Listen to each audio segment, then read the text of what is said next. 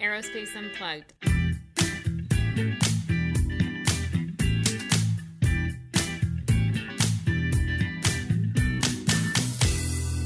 Hello, and welcome back to Aerospace Unplugged. This is the podcast where we give our listeners a behind the scenes look into all things aerospace.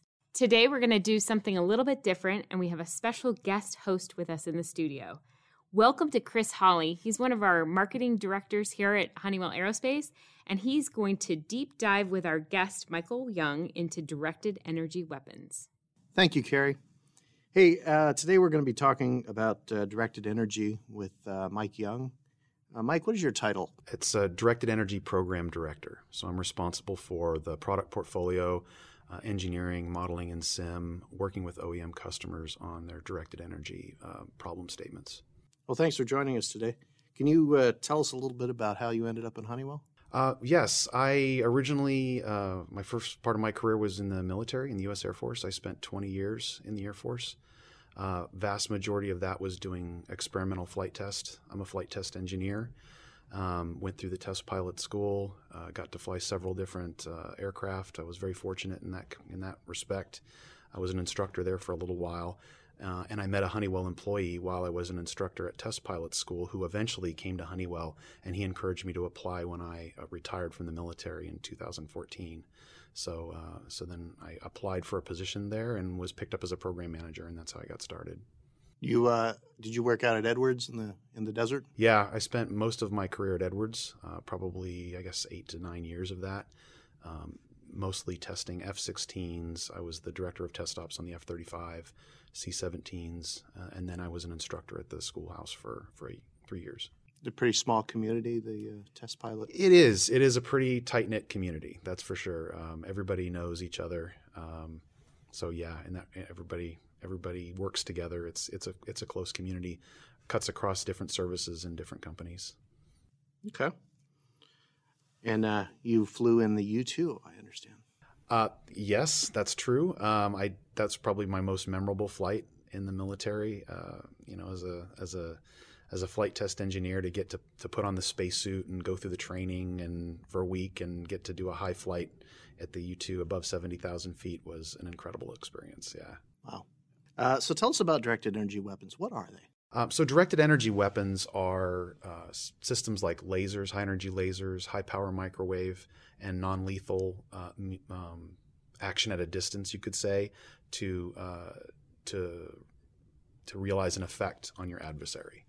Um, so things like defeating a counter UAS or a, a UAS system like a UAV, uh, or An- uh, an unmanned unmanned aerial aerial vehicle. vehicle. Mhm. Yep, thank you. Um, and protecting against counter or, or rockets, artillery, and munitions, for instance, are various applications of, of directed energy. What's the advantage over a more traditional type Yeah. That's a good question. So the primary reason why directed energy weapons are so effective is because they operate at the speed of light and the the low cost per shot uh, is is is a big advantage of directed energy. There are some disadvantages as well. So you have things like uh, target obscuration. Um, uh, atmospheric effects that you have to deal with, but uh, there are there are definitely some advantages in certain um, mission areas. so when you say uh, obscuration, you mean you, you can't shoot through rain. Uh, right. Uh, you, there's it's going to affect the performance of the laser, for instance. If you're if you're shooting through rain, um, that would that would definitely have a, a dust or- distortion. yeah. Exactly. So I imagine uh, very, very uh, uh, effective type of technology, but also vulnerable to the atmosphere, vulnerable to vibration. Right. So that's part of the pl- uh, the the plan for the that the DoD is exercising right now is to de-risk all of those programs, uh, all of those um, engineering challenges, so that the systems can be operationalized. That's a big emphasis of the Department of Defense and our um, and our international partners as well. So you mentioned vibration. That's definitely an area of emphasis because as you can as you can imagine, putting a spot on a target at a distance, if you're operating on an airborne platform, for instance, there's going to be a lot of atmospheric turbulence. There's going to be jitter of the system, so you've got to counteract that uh, through the use of, of stabilization systems, for instance, and that's one area where Honeywell participates. Just as an example. And you kind of have to keep it on the target, right?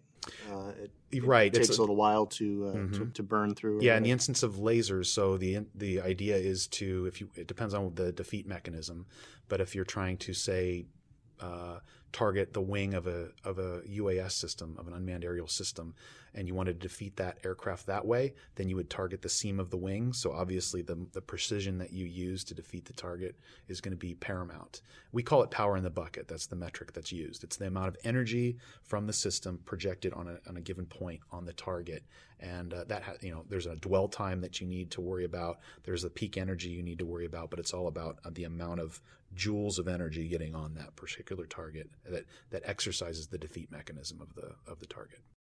So I, you know, when you think about lasers uh, and masers, I guess mm-hmm. uh, you think about the the actual beam, um, and I know there's been a lot of research uh, over the years into how to create a, a more powerful beam. The parts you don't think about are how are you going to cool this thing, how are you going to power this thing, um, and then, of course, the stabilization issue, because, mm-hmm. like you said, uh, it's got to be stable because you need a little bit of time for it to do its work, right? Right. Yeah. Exactly. Um, so that's where Honeywell, that's where our participation comes in. So you've touched on that. So um, Honeywell uh, has a long history of developing power and cooling systems for for aircraft especially, but not exclusively. So the F-35, for instance, we have the power and thermal management system on the F-35. We have the uh, vapor cycle system on the F-22. Uh, we have a long legacy of providing air cycle machines for commercial aircraft, for instance. Um, we've developed high power generators. A lot of people don't know that we make more engines than any other company out there, uh, you know, turbine engines. And that's because we have a, a, lot of the helicopter market, the business jet market. So we have a lot of experience in turbo generation, for instance. So all of those different systems are enabling. Uh, there's been a great deal of emphasis in the in, in our OEMs and with the DoD, the, the, the original equipment manufacturers like you know Boeing, Lockheed, uh, Northrop, et cetera, there's been a lot of focus on developing the laser systems themselves, and that's that's valid because we needed to reach an energy that was operationally useful. But to uh, to generate the amount of uh, electrical energy to power those lasers is a real challenge, and to put it in a size, weight, and power package that's small enough to be put on a military platform. So that's where Honeywell shines. We've got that expertise in building small, very powerful power and cooling systems. So about a year ago, we uh, we unveiled a, a turbo generator. Uh, it was a flight-proven helicopter engine that's been connected to two uh, 200 kilowatt uh, generators. Created a lot of excitement, I think, within the industry. Uh, I know there's also a one megawatt uh, generator out there. Can you give us a little kind of an update on on how those would be applied and and what the status is with those? Sure. So um, as we mentioned uh, as we were talking about before, uh, you need to generate electrical power to power up these the high power microwave or the high energy laser systems. As right now, state of the art is starting to push into 40% efficiency or so um, electrical to opt- optical efficiency. So by those numbers, if you wanted to generate, boy, I got to do some quick math, but if you had to, if you wanted to generate um, 100 kilowatts worth of optical power from the laser, you would have to generate something like, you know, what is it, 160 uh, or 200 kilowatts worth, or a little bit more than that, sorry, 250, 250 kilowatts of electrical energy to do that. So as the DoD ramps up their requirements in terms of the need for a powerful laser, you need a powerful electrical uh, system. That could be batteries, that could combination of batteries and generators, etc. So um, Honeywell, because of the past experience that I, you know, was was describing, um, we've built a turbo generator that is powered by a small turbine engine, uh, HTS 900, as you mentioned, powering two 200 kilowatt generators through a gearbox. And there's programs out there to increase that power level to 250 kilowatts each generator, and potentially even up to 750 with a third, uh, with a special gearbox that we're that we're developing. So this is all done uh, at a pretty fuel efficient uh, capability of the of the engine itself. That program has kicked off this year, and uh, we're going to be demonstrating that capability uh, later on this year in December. Um, and then the megawatt generator you mentioned, that program is a parallel effort. Honeywell's invested quite a bit of money, and the objective is to get to what we call technical ready, or, uh, yeah, technical readiness level six, which means you've actually demonstrated it um, by this year, and that will prove that Honeywell can develop a one megawatt uh, power of continuous energy, and then that would be mated to another turbine of some kind, and we're considering various Honeywell options for that. Now I know in the past uh, there's there have been efforts to put uh, lasers and, and, and masers on ships. And of course, on a ship, you don't have the sort of weight and size limitations. You could, in fact, I've seen some sort of power storage systems that uh, are basically gigantic capacitors and, and uh, they're full of liquid or whatever. Mm-hmm, and, mm-hmm.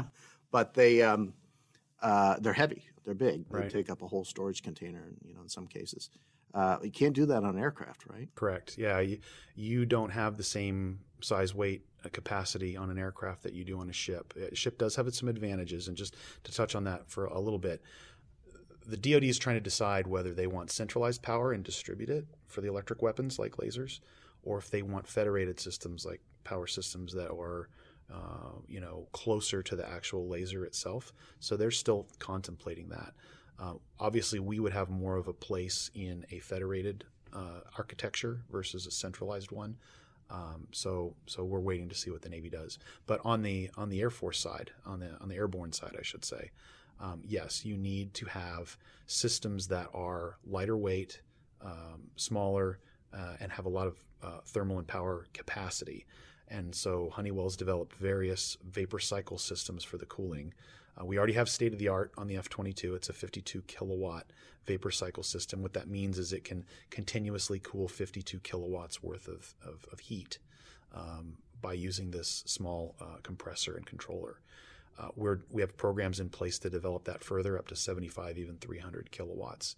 Um, and then on the power side, you know, we've already talked about the wound field machines, the wound field generators. So that combination of putting a small generator with a small thermal management system is very, very powerful for airborne applications. Well, let- let's talk a little more about the, the cooling system then. So, what parts are you actually cooling? Is it the the laser producing rod or or uh, Right. So there's different there's different approaches to this. Um, you know, you got to cool both the laser itself. That that is the in the case of solid state uh, diodes, for instance, you got to cool the diodes. There's different mechanisms to do that. You can do that through a liquid cooling loop across the diodes. You could do that through a cold plate that's applied directly to the diodes, and then your job is just to cool the cold plate to the controlling temperature. So it depends on the, the various schemes that you use. Honeywell has experience with all of those different kinds of schemes. Um, so the vapor cycle system is is just one of the of the types of products that we can employ to do that. There's more simple designs, things like like you mentioned, like a big tank of uh, EGW, essentially water, ethylene glycol water, um, you know, similar to what you have in your car radiator, using something like that and just using that to cool a loop as well. So it really just comes down to the application. Is it a ground-based system? Is it an air, air-based system? How much room do you have to work with, et cetera? what about the batteries? Do they have to be cooled as well? Yep, the batteries would have to be cooled as well. Um, so yeah, you have to consider all that when you're designing a cooling architecture. And I understand we have a new cooling technology that we're using in the vapor cycle, the micro vapor cycle system. Yep, Can you talk true. about that? Um, so that's another parallel development effort that's ongoing right now. The idea is to develop a small, a very small uh, vapor cycle system that can cool in the 15 to 20 kilowatt range. That's inexpensive, uh, lightweight, that could be used on ground vehicles. So there's a whole there's a lot of applications for that. Directed energy is just one of those. But what's really interesting is now you can, if you have this small cooling system plus a small power system, which we might get to, our micro power unit, if you have those two systems and you put them together and you put them on a small ground vehicle, now you can increase the duty cycle of the laser system. So that's very important operationally, right? So you've taken this system that probably has a battery on board and you've only got so much of a charge on that battery. You can only employ the laser for so long. But if you put these systems together, now all of a sudden you've increased your duty cycle two, three, four times, and you can and you can really uh, provide a very powerful operational capability to the warfighter. So we're not just talking aircraft. We're talking this could- could go on a uh, a small boat. It could go Absolutely. on a, uh, an armored vehicle, Right. and it's an unlimited magazine. You never. It depends. You have there's a trade-off in duty cycle between you know the power output of the laser itself, the duty cycle, et cetera. But in principle, what this means is you can you can cool the system longer. Um, so yes, you'd be able to do any number of things. You can increase the peak power, or you could increase the duty cycle, or you could you know reduce the recharge time of the battery, or reduce the, the cooling time of the of the overall system. Okay. Let's talk about the stabilization stuff, which I, I find fascinating Mm. because, uh, you know, if if if you have a laser pointed at something and it moves a millimeter, I imagine ten miles away. That's that's a huge Exactly. huge difference, right? Right, right. So if you're trying to defeat a target at a distance, and I mentioned there's lots of research going into figuring out the defeat mechanisms of various targets. Um, so the the more accurate you can be with your spot, uh, the more power in the bucket, as we talked about before, on that spot. So where Honeywell comes in is we've been doing stabilization products. An example is our D strut. Uh, we've been doing this for years. For instance, we do the stabilization on the Hubble Space Telescope.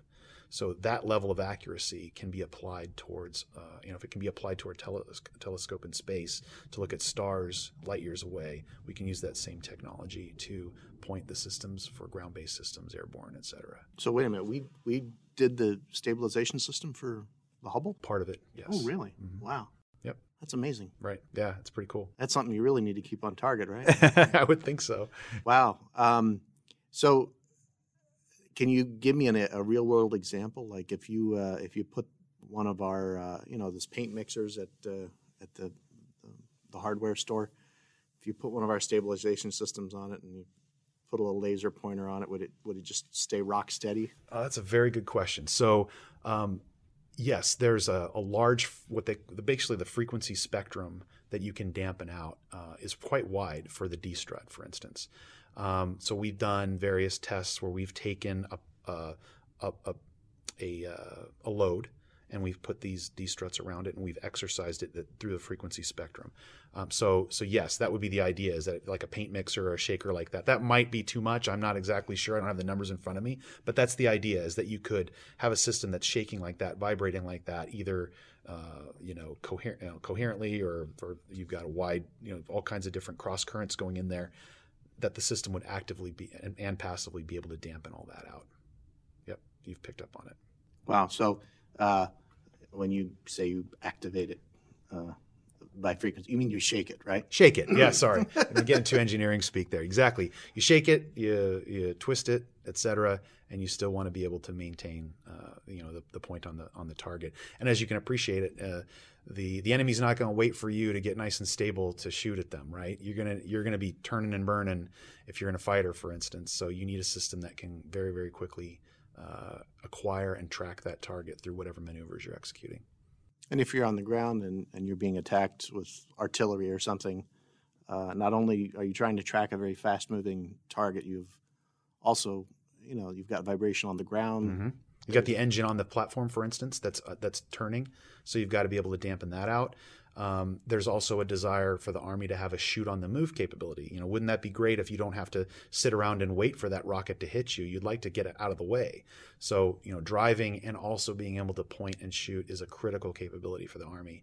And you know, these systems, you know, we think we haven't built one yet uh, for that specific application, but um, you know, analysis shows that our systems would be very useful for that. That's great. Now, uh, TALIN, I, I know that's an application as well. Can you explain what that, what that is?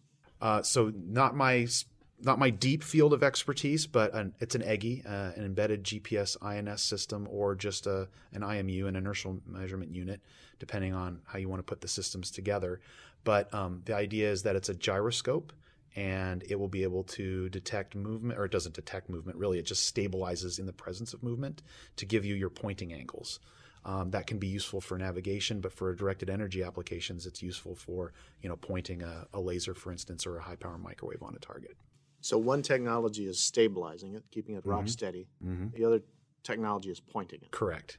Yep. You got it. And we make both of those. We do, and we've got lots lots of experience. Our TALIN line, for instance, that you pointed out, the Talons, uh, our EGIs and our IMUs are on something like ninety percent of all military platforms in the DoD. So, and and we do everything from developing IMUs for munitions, small munitions, all the way up to large aircraft. So, you know, uh, different levels of um, drift rates. Drift rates are important for IMUs. You got to be able to update it in some way.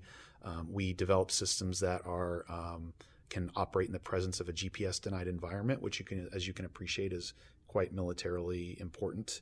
Uh, we can't expect that GPS is going to be available all the time, and um, and you need to know where you are at, at, any time, whether you're in the presence of jamming or if the GPS constellation has suffer, uh, suffered a defeat in some way.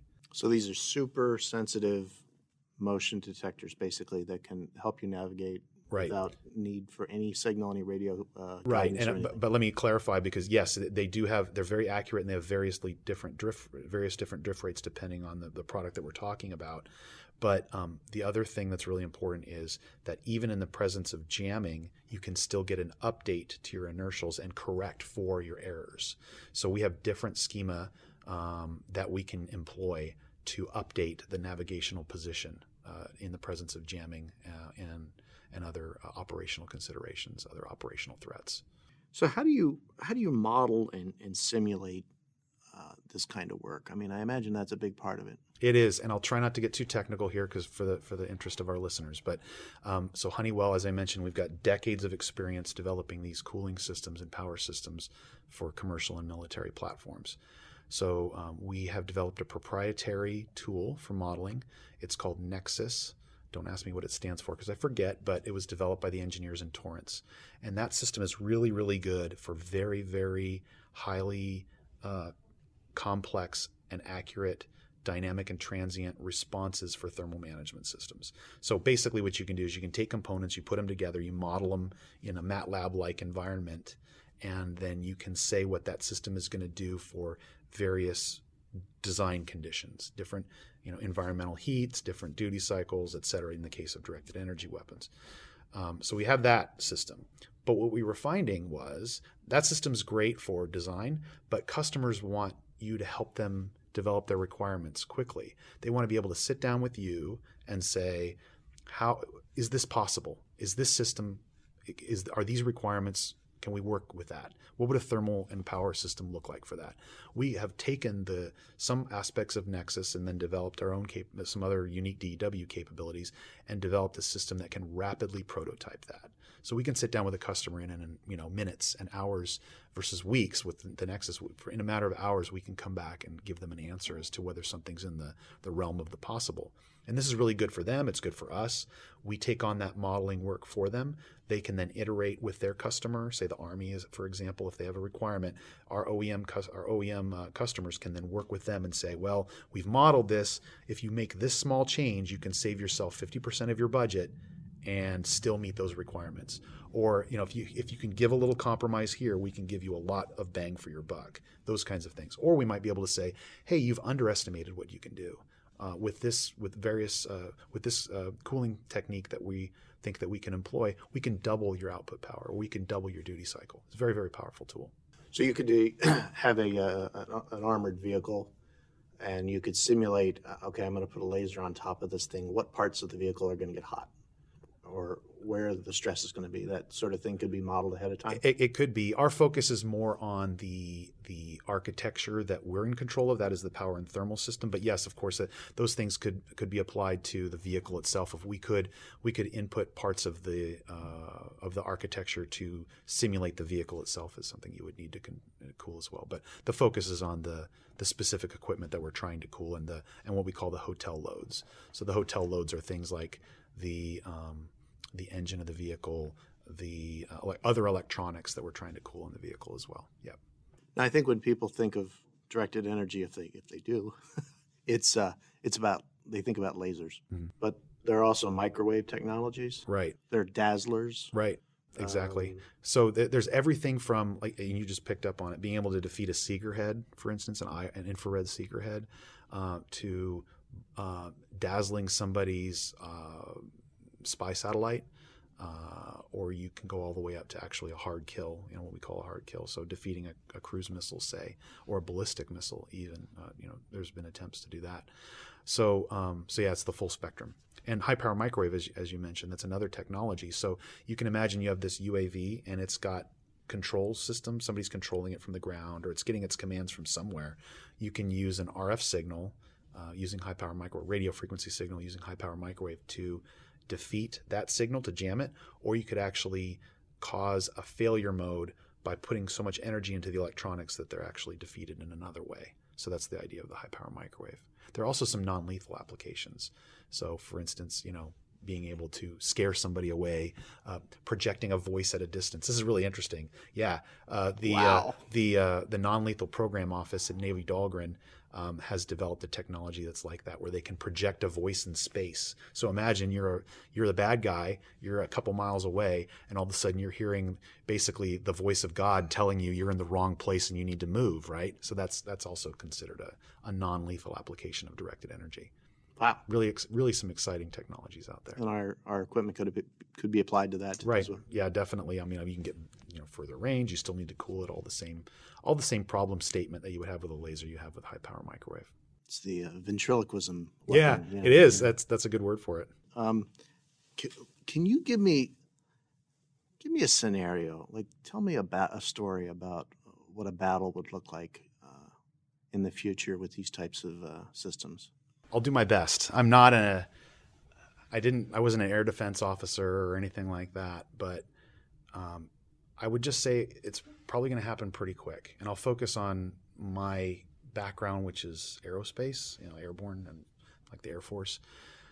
So um, these lasers are probably going to be used to protect an aircraft as a first mission role. So you're in you're flying around in your fourth generation fighter, for instance, or fifth generation fighter, and you've got a volley of surface to air missiles that you have to defeat. These one of the one of the first uses you're going to see on the battlefield is going to be to protect the aircraft itself. Um, it's going to be much more uh, you know capable than like a LAIRCM, which is a, an infrared countermeasure system. If you can actually know that you defeated the seeker head, you're going to have a, you have the capability of doing that. You know that you're probability of getting shot down is going to be much, much less. So that's definitely going to be one of the first uses on the battlefield uh, from an airborne perspective. And then there's going to be um, uh, special operations. That's also going to be another one. If you have a, a system on like a C 130, um, and you've got your special operators going out on day one to defeat a, a, a command and control system. Um, being able to silently persecute that is a really, really powerful thing. So right now, AC 130s have these big howitzer guns on board. And if you miss, there's collateral damage. You're going to make a lot of noise. They're going to know you're coming. You can imagine if you're flying around at, you know, 15, 20,000 feet and you got a laser, if you can silently disable the systems that you're looking for, you're going to realize a lot less collateral damage, a lot less loss of life, um, and you're going to operate silently and you'll be able to, you know, do the mission still. So that's, that's interesting. Very, very I, I never thought of the fact that they're silent. Mm-hmm. Yeah, they're silent. Um, there is, you know, obviously the target being prosecuted could be or might not be silent. It might be quite uh, explosive, but uh, but the idea is that you won't necessarily give away your position. Now you are shooting a laser, so somebody could, you know, if they're looking at a, if they have an optical detector in that beam, they would be able to see it. But at least you wouldn't have the the noise from the cannon being fired, the the, the muzzle flash, etc. So yeah, that's uh, that's definitely going to be one of the first areas that's going to be used in the battlefield. And then as we as as I, we talked about as you ramp up that energy level, you're going to be able to do a lot more. You're going to be able to defeat cruise missiles, et cetera. So let's talk about a navy situation where you've got several different ships out there and you've got a large armada of UAVs coming at you. How are you going to defeat that if you have if you have to defeat it kinetically? It's going to be very very hard. You need to be able to prosecute many many targets very very quickly. So I, you can envision a scenario where these ships are all working together and talking to each other over a network and figuring out the right engagement distances based upon the atmospherics of that day and being able to defeat the the, the um, a large number of UAVs very quickly. That's definitely a scenario that could happen in the future. Those are just a few examples. I mean, there's just so many to go over, but those just are a couple of the more uh, ones that come to mind, top of mind ones. Yeah, it seems like we're getting into an era where, uh, like drone technology or, uh, you know, even unmanned boat technology is getting so cheap that if you don't come up with something that has an unlimited magazine, um, you could you could get overwhelmed very Right. quickly by a swarming attack. And we've seen that. sort. We just saw that in Syria and in Yemen, and I mean, th- those those sorts of those sorts of attacks are becoming much more prevalent. The math just doesn't work out to shoot a Patriot missile at a Class One or Two UAV, which is you know something that's happening every once in a while. It's going to be much more effective to use you know a dollar per shot laser on a system like that. Does that mean that we're going to get rid of kinetic weapons like that altogether? No, there's always going to be a place for that, but uh, these systems augmenting those kinetic capabilities are going to be a very uh, a very potent uh, defense capability for, for our military and for our uh, allies. So uh, you were a pilot. Um, uh, were you ever in combat? No, uh, I spent all my days uh, doing science and technology as a as a flight test engineer. Really, there's a difference between a test pilot and a flight test engineer.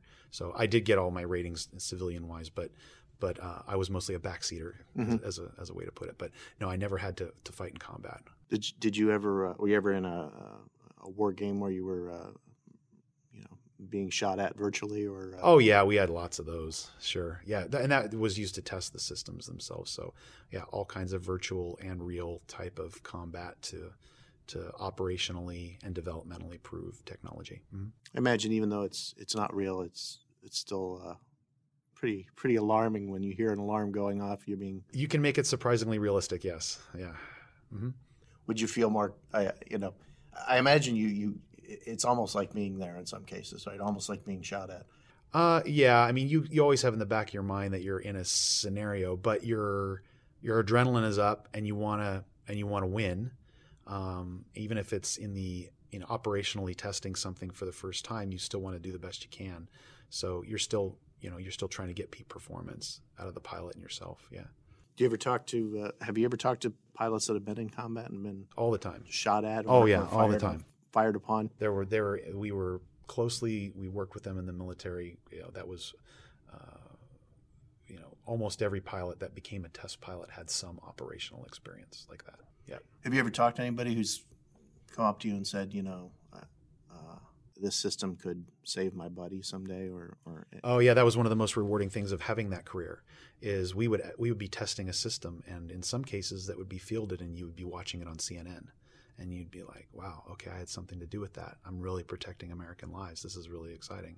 And that's and that goes back to why I work in in the field that I do. I um, having been you know working with operators been and worn the uniform it's very exciting to develop something that is a is a is a force multiplier like directed energy and uh, and that's that's really why I do it and and the fact that it can be used to minimize collateral damage it can be done to save taxpayer money it can be used to defeat systems without um, you know without killing folks if you don't have to those kinds of things are very appealing and still being able to protect the country So, Mike, this is great. Uh, really fascinating technology. Thanks for coming in and talking Thank you to for us having about me. it uh, today. Uh, one question we always ask the guests on our show is, how do you unplug at the end of the day? Uh, okay, so spending all the time that we do in laboratories and behind closed doors and in offices, it's important to get outside. So uh, my way of unplugging is surfing is a big is a big thing that I do, and then flying. Uh, I have a light twin airplane that I fly, and my fiance and I do something called acro yoga. If you, you got to look into this, it's pretty interesting. It's basically like yoga, except you're doing all kinds of crazy poses where I'm holding her with one arm or putting over my head, or she stands on one foot, and all those kinds of things. It's it's kind of a, a relaxing and exciting thing to do as a couple. So those are the things that that we like to do together, and that and that relaxes me and gets me ready to go and think about directed energy the next day. So that's how test pilots unwind. I don't know. I don't know if all of them do, but this one does. All right. Well, thanks for coming in. Really All right. appreciate it. Thank you for having me.